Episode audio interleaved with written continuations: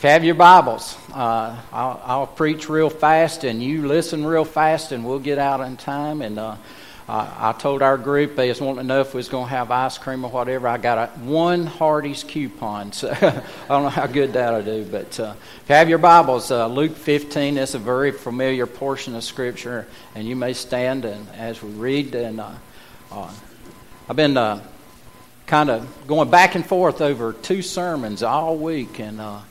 And just this afternoon, this is what God kind of settled on our heart. And this is something that I think applies to all of us. And Scenic Heights heard this, I think, back in January.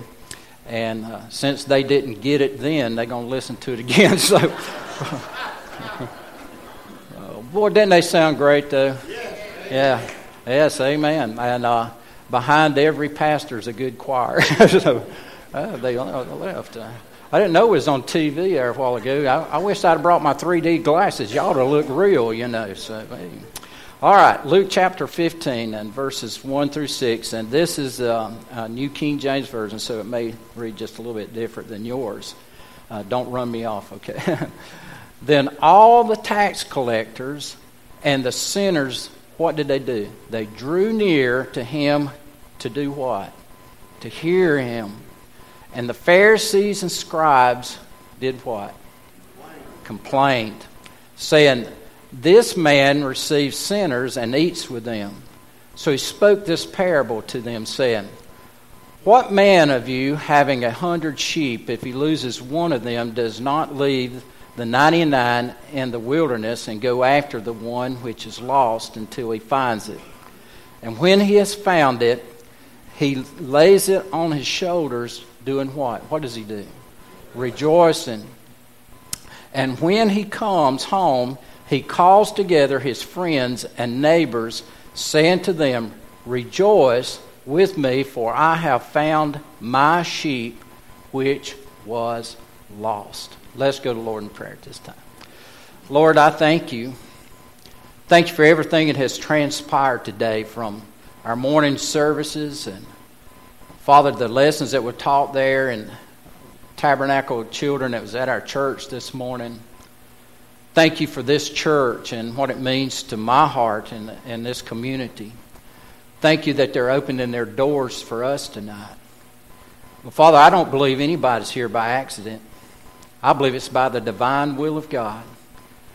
And Father, we pray for the next few moments. It'd be so easy for us to think about things that's going to transpire tomorrow, or the upcoming week, with appointments and jobs, school going back. It'd be so easy for our minds to wander. But we pray for the next few moments, Father, that you'd guard our hearts against the wiles of the devil. And Father, if there's one here that does not know Jesus Christ as their personal Savior, Father, we pray that before this service is over, they'd walk the aisle and accept Jesus Christ as their personal Savior. Father, if there's one here today that's discouraged, Father, they are contemplating quitting on God, we pray right now that you get a hold of their heart and encourage them tonight, whether it be a warm handshake, something to laugh about, or the word just pierces their heart. Father, we pray for that person that comes tonight just wanting their cup filled up. We pray that you begin to fill that cup up, and Father, before this service is over, it'll be so full that it'll flow out on somebody else. So thank you, Lord, for the privilege and the opportunity we have to be here tonight. For it is in Jesus' name we pray, and for his glory. Amen. You may be seated. When I first, every once in a while you read the Bible and it just seems like at all times that you read a scripture and then all of a sudden one day it just jumps out at you on what God is trying to say to you through this scripture. I'd read this scripture for a long time, and then back around Christmas time it began to jump out at me exactly what Jesus was trying to say to me personally on it. And it is this. Any time that we come to church, I remind our folks over at Scenic Heights that somebody, when they walk in the building, they are probably somebody that is sitting there that is hurting. And I don't mean physically. I mean spiritually They are hurting. Folks, I want to be honest with you tonight. Our country's in a mess. This is not the America that we grew up in. And guess what? It's the church's fault. And part of it is because of the culture around us. And I read a story not long ago about a sheriff's officer, and I get to ride around with our sheriff's department a little bit on the chaplain's thing, and it reminded me that sometimes you can't change a person by the environment that they're in. You got to be responsible for yourself. It's time we quit blaming everything and everybody for the condition that we're in. But I'm telling you that we have an opportunity to change hearts and lives right here in Westminster. This church is not here by accident. It was planted here by the Lord Jesus Christ to bloom right where it's planted. But every time that you come in these doors, there's probably the chances are that somebody's sitting right where, behind you, beside you, right in front of you that is hurting tonight. They have a load that they are carrying. They have a load that is such a burden on them. You may be sitting here tonight and you're worried about your finances, a job, or your family's falling apart, and you're just worried sick of what's going on in your heart and life. Somebody is sitting here tonight that's hurting. I guarantee you there's at least one person that their life is in turmoil tonight. Well, I'm here to tell you that there's hope in the Lord Jesus Christ. In these first few chapters in Luke, Jesus begins to paint a great picture about the lost and those that are separated from God. I am so glad that there was a day that somebody spent time and witnessed to me as a lost person. I'm glad for people like Vincent that showed up and taught RAs. I'm glad for people that prayed for me and supported me and witnessed to me and gave the gospel of the Lord Jesus Christ to me. I am so thankful that there was a time in my life that I found out that, guess what? I was lost. You can't get saved unless you're lost. And it's hard to get people lost now because people do not know what sin is anymore. And one of the things that we've done in our society is that we've brought Jesus down to all the other gods that you hear about. Jesus is the King of Kings and Lord of Lords. Now, Kenny, you said I could scratch me out of place, right? So here we go. I may never get to come back to a First Baptist. But I want to tell you something. I'm grateful that God gives second, third, and fourth chances and multiple chances. Some of you may be sitting here tonight that you've run the gamut. You've went away from God and then you came back to God. I know one thing. I pastored a church in Georgia around Clayton years ago, and I learned one thing. If you backslide, God will send you to Georgia. Is anybody from Georgia here? Oh. There's wonderful people up there. It was up on a mountain, and we had a great time. Stayed there about two and a half years, and God was good to us. But there came a time when, you know, you're thinking, God, are you going to ever use us again? And God opened up a door. And so I've been at Scenic Heights for 18 years now. God has been good. But some people think that we have a load to carry, and you got a load to carry, and so whatever that load is you need to be encouraged tonight that Jesus will help you carry that load.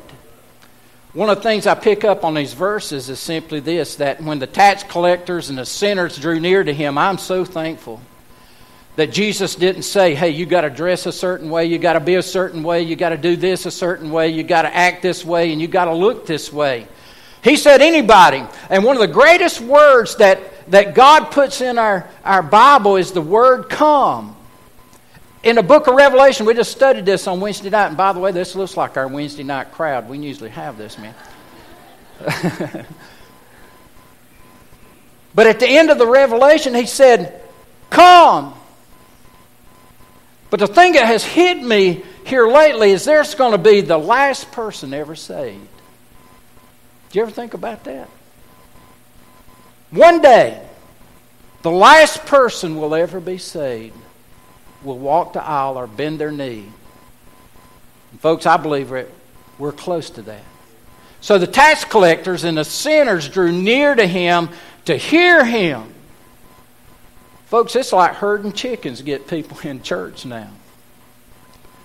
It's hard to get a group of people together, and because now that's I've got this activity, I got that activity, but I'm here to tell you that once you get saved and you put God on the throne, guess what? He becomes important to you. I'm glad that I became important to him. Because here in this scripture it tells us that he left the portals of glory to come down and to seek and to save that which was lost. So I'm going to give you a progression of events here that I hope will help you, that if you're carrying a heavy load right now. You may be here tonight and I don't know what kind of load you're carrying. It may be health-wise. One thing I've learned, the older you get, your body kind of wears out. A few months ago we had back surgery, and they put these big old screws in me, and I went to the doctor for a follow-up on that, and he said, well, how's everything? And I said, well, it does good. I go by a radio station, I hear voices now. But I can change the channel on my TV by lifting up my leg. So. But I can confirm my screws are not loose. So.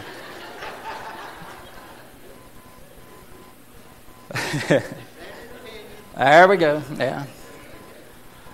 Sometimes our health begins to go, and you may be here tonight and your health is beginning to go, and you're thinking, man, this is a heavy load that I'm beginning to carry.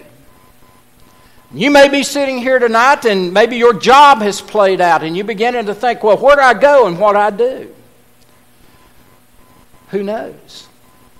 And it may be a heavy burden that you're carrying. It may be something that's heavy on your heart because you got children at home, you got a wife to take care of, you got a husband to take care of, and it may be a heavy load that you're carrying right now. It may be something that nobody knows about. Your home may be falling apart. Folks, I want to tell you, and as pastors, I want to tell you that we get phone calls that really disturb us from time to time. Satan wants to tear your spiritual life up. He'll come after the home. And folks, it's getting more and more commonplace. Heavy loads. There's three things real quick that I want to point out to you about this shepherd. First is that the shepherd had a responsibility.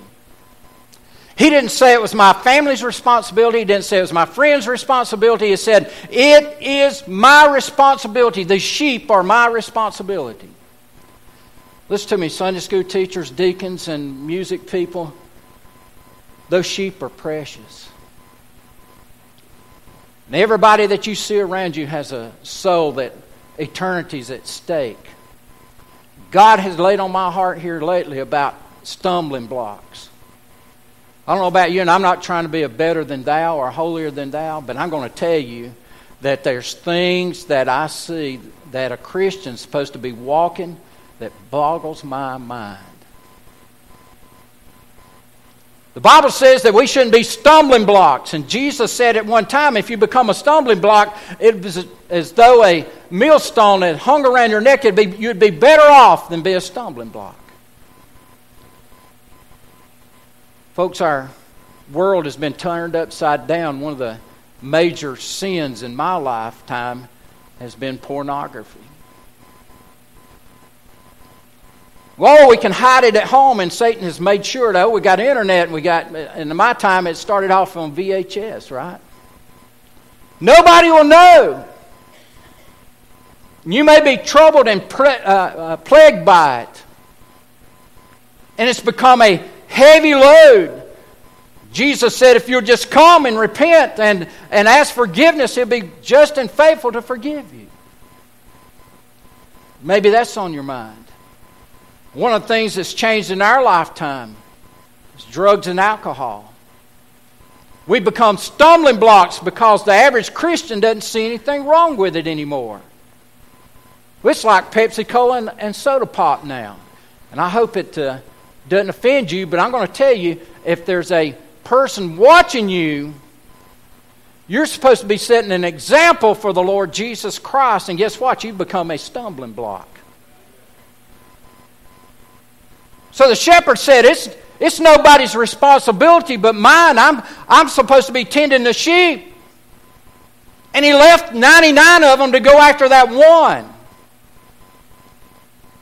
How long has it been since you've been so burdened about a lost person that you're willing to give up something to go after that one? Folks, I want to tell you something. We've lost our burden about lost people. There's a lost world out there that needs the genuine article to go tell them about Jesus Christ and then live it in front of them. So the shepherd said, hey, it's my responsibility. And so I've learned something, that we are to rejoice under the load that God has given us. So he rejoiced. And it says when he lost that sheep, he said, I'm going to go after it. And when he had found it, what did he do? He laid it on his shoulders, and then he did something. He rejoiced. We don't know how to rejoice anymore. It's always, give me, give me, give me. I don't have this. I don't have that. And we become a world possessed with materialism. Folks, I want to tell you, there's a lost world out there. And when he found it, he rejoiced. Folks, everybody knows that I'm a big Clemson fan. Buddy, I go down there and yell my brains out with 80,000 people. But I'm thinking about, man, when somebody walks the aisle and comes down the aisle of church and they get saved, here's the comments that I know Kenny's heard them. Well, just give them time. They'll quit.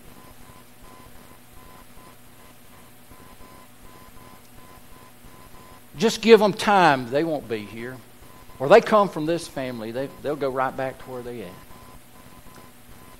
And we wonder why our churches are empty and our pews are empty and our Sunday school classes are empty. It's because they haven't been important to us. So I always ask our folks, where do you see God working?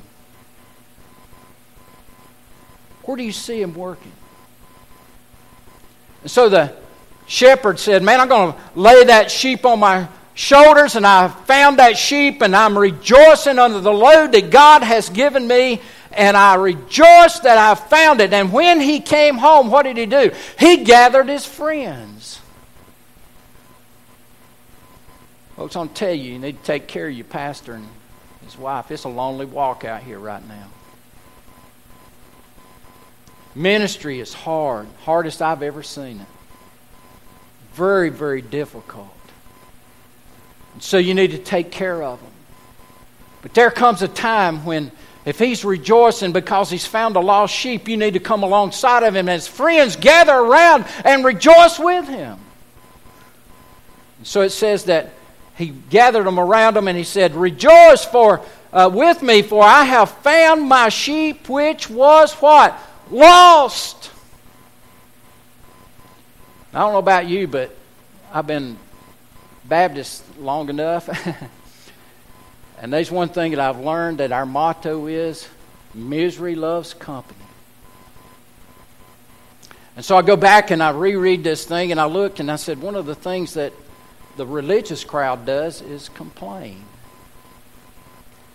And so I looked through the scripture, and all through the scripture, when people complain, God got a little bit upset. Americans love to complain. We're never satisfied, no matter what. If you heard the weather's cool, well, I don't like cold weather. You know, it's hot, I don't like hot weather. Or you have a hot dog supper, I don't like hot dogs. I don't like hamburgers. I don't know why they have that. Well, did you see what so-and-so was wearing? And so we complain. Church is hot, the church is cold, and so you just make out like you're moving the thermostat and it satisfies everybody. Complain, gripe, and grumble. And all through the Scripture we find whenever somebody gripes and complains and grumbles, instead of taking the responsibility that, hey, whatever load God has put on me, I'm going to rejoice. Whatever it is, whether it's teaching, whether it's coming to church, just being a faithful member in God's house, hey, I'm going to rejoice in whatever God has given me to do. Man, I'm telling you, the sand is running out of the hourglass. Wouldn't it behoove us to be busy about the Father's work and enjoy what God has given us? Man, we ought to rejoice under the load that God has given to us and stop griping and complaining about what we do or do not have and just say, God, wherever you plant me at, whatever task you give me to do, I'm going to rejoice in it and I'm going to have a good time. Man, when I come to church, I look at where God's working, and I want to join Him there, and I want to have a good time, right? I don't believe Jesus was a stick in the mud either. I think He laughed a lot of times. If you hadn't laughed at all today, you need to laugh. One of the best things that my wife did for me was got me a 6-foot-tall mirror. It was a home entertainment system.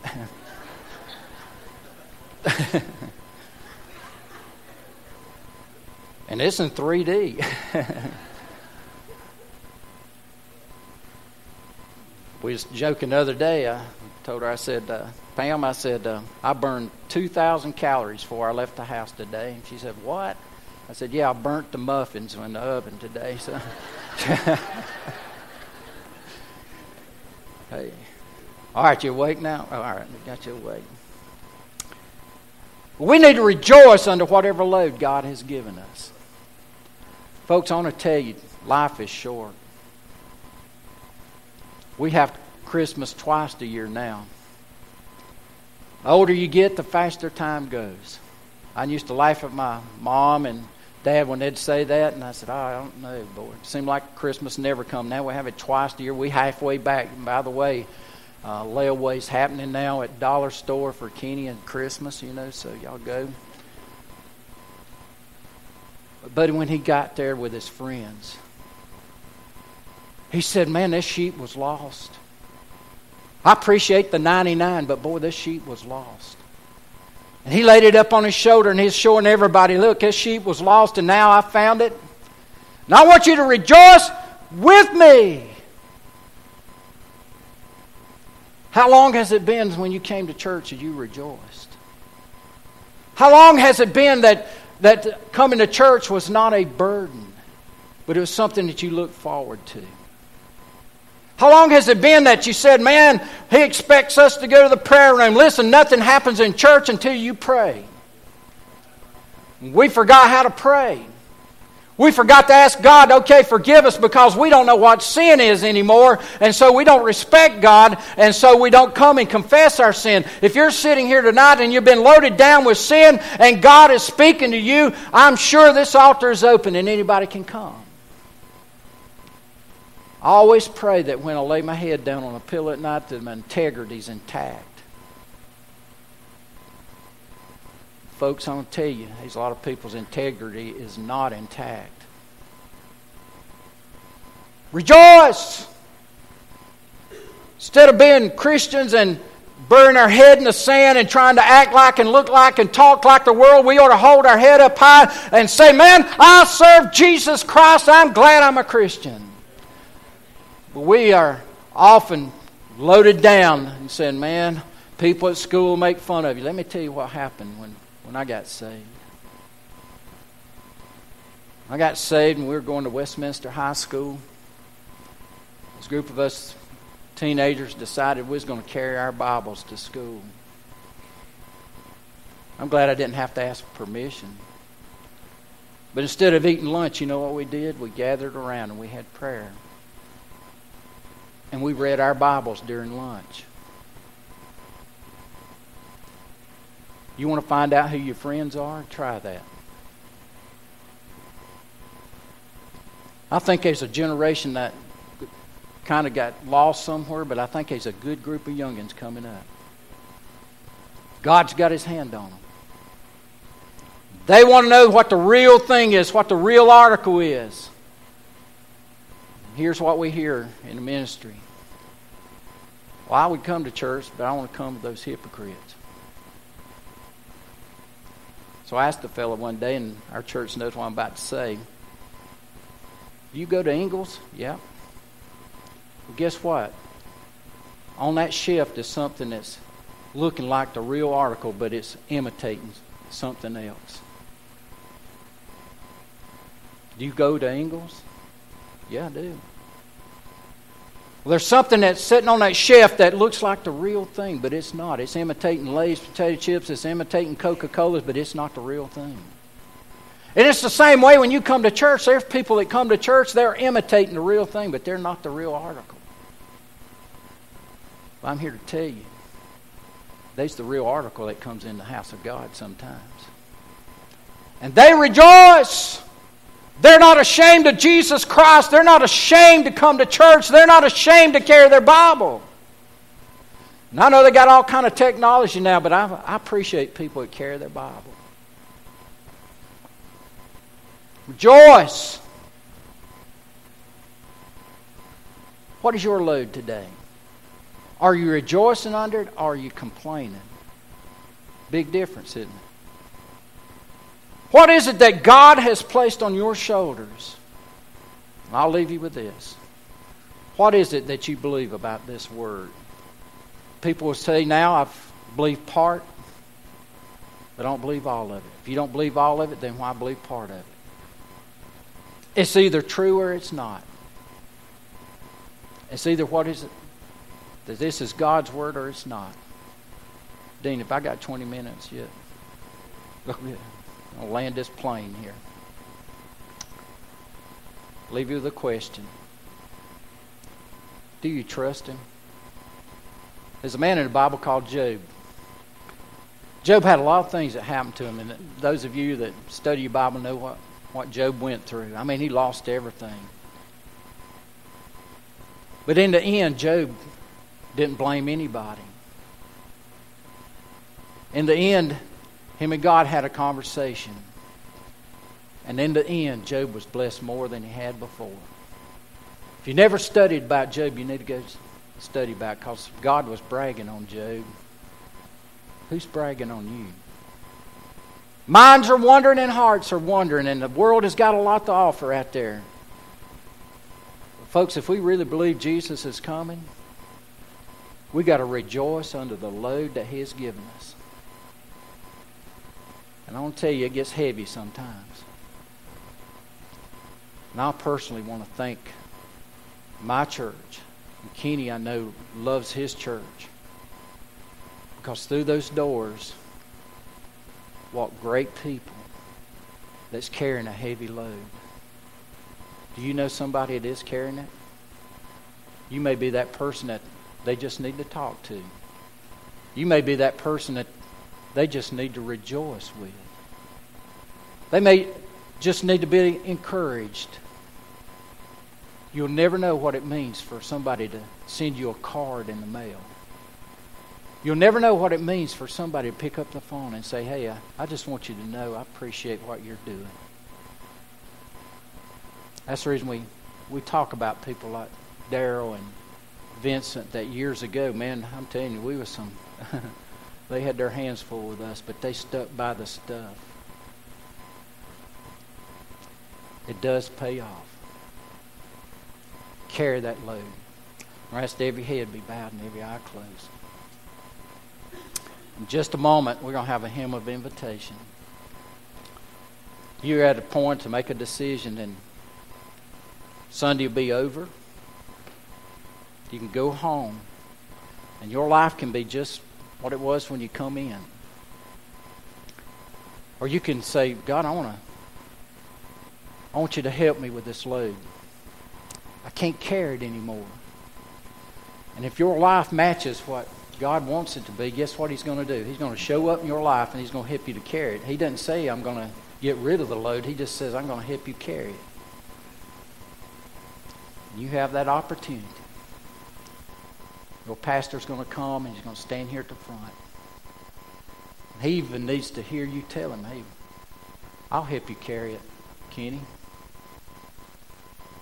I want to make a difference. Lord, you know every person's heart.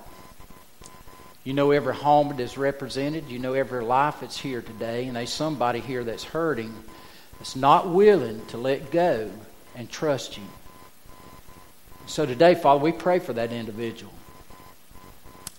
Father, we pray that you give them courage to step out and follow after Jesus Christ. And Father, help us to rejoice in what you've given us to carry. For it is in Jesus' name we pray. Amen. Brother.